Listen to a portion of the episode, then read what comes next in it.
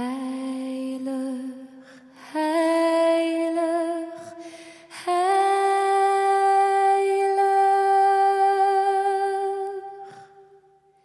Heilig, heilig, heilig. Heere God Almachtig, las de weduwe van Reginald Heber in een van zijn papieren kort nadat hij was overleden. Heber, die geboren werd in 1783, was een bekende Engelse dominee, ontdekkingsreiziger, man van de letteren en schrijver van liederen. Hij werkte 16 jaar als dominee op het platteland van Engeland, waarna hij zendeling werd in Calcutta, India.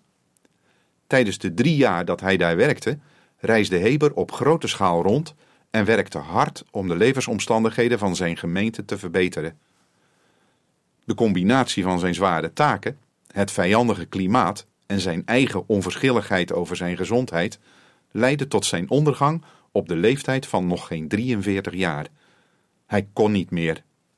Toen al was Heber zo bekend als evangelist en schrijver dat er, kort na zijn dood, monumenten werden gebouwd ter nagedachtenis aan hem in India en in de St. Paul's Cathedral in Londen.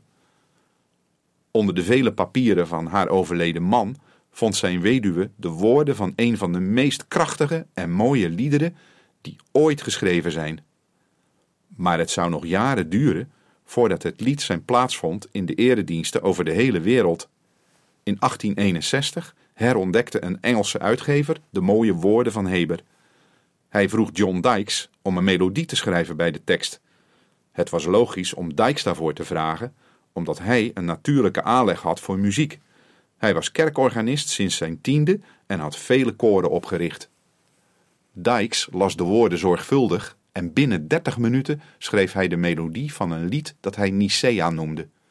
De tekst gaat in op de heilige drie-eenheid van God en is geschreven om gebruikt te worden op het hoogfeest van de heilige drie-eenheid dat in de Anglikaanse kerk gevierd wordt op de eerste zondag na Pinksteren.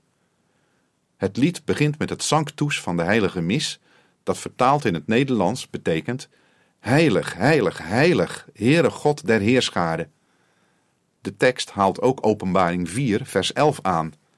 U bent het waard, Heere, te ontvangen de heerlijkheid, de eer en de kracht, want u hebt alle dingen geschapen, en door uw wil bestaan zij, en zij zij geschapen. John Dykes componeerde het lied Nicea in 1861. De naam is een eerbetoon aan het eerste concilie van Nicea, waar in het jaar 325 de leer van de drie-eenheid werd vastgesteld. Het eerste couplet luidt als volgt: Heilig, heilig, heilig, Heere God Almachtig, vroeg in de morgen wordt u mijn zang gewijd.